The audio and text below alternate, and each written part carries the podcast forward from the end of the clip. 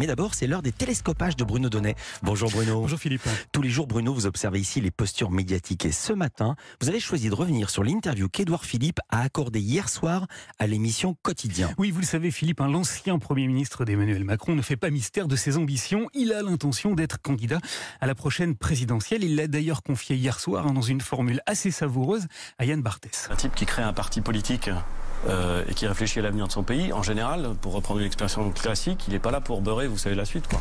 Voilà, il n'est pas là pour beurrer les sandwichs, ni pour paraphraser Michel Audiard, mais bien pour devenir président. Seulement voilà, avant cela, pour cela, Édouard Philippe a un petit problème à régler. Un problème physique, un problème d'apparence que la journaliste Maya Mazorette, spécialiste des questions de sexualité et d'identité, a parfaitement résumé. Votre action politique est parfois parasitée par votre apparence qui se modifie rapidement et qui suscite beaucoup de curiosité de la Oui. part des Français. C'est vrai.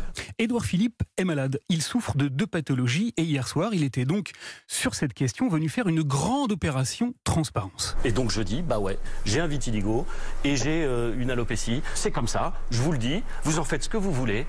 Si vous trouvez que ça me fait une sale gueule, eh ben j'y peux rien. Le vitiligo dépigmente sa peau et l'alopécie a fait tomber sa barbe, ses sourcils et pratiquement tous ses cheveux. Et c'est ça qui l'oblige à ses confessions médiatiques. C'est évident, ça se voit.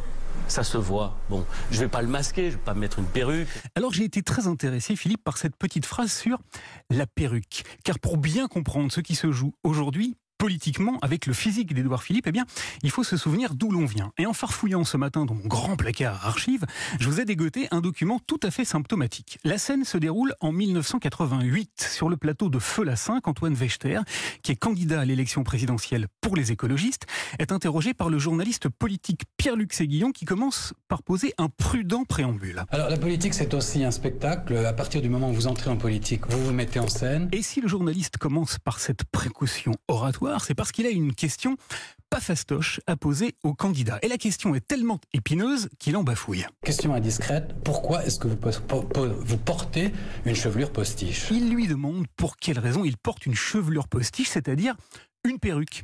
Et il a bien fait d'enrober sa question de moult circonvolutions, car Antoine Wechter va se montrer extrêmement choqué. Bon, écoutez, cela, il faudrait d'abord en faire la démonstration. euh, Et devant l'impossibilité de la démonstration, il refusera même catégoriquement de lui répondre. Vous n'avez pas de réponse. Non, j'ai pas de réponse à cette question qui me paraît pour le moins saugrenue. Voilà, alors on pourrait croire cette scène de la perruque hein, qui date d'il y a 35 ans d'un autre temps.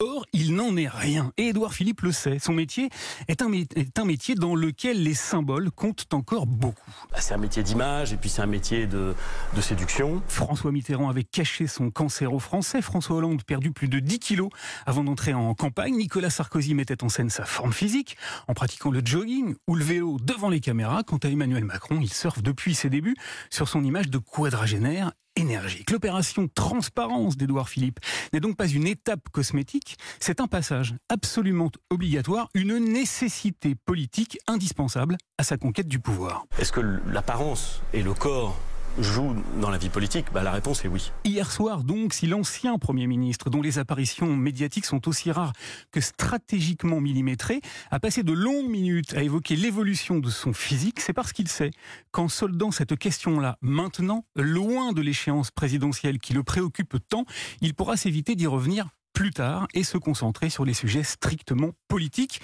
Il a d'ailleurs conclu avec une formule hein, dont les rires qui l'ont accompagné ont témoigné de la réussite de son opération séduction. Et puis après, si vous pensez qu'il faut être euh, euh, playboy en France pour être élu, j'ai quand même quelques contre-exemples. hein.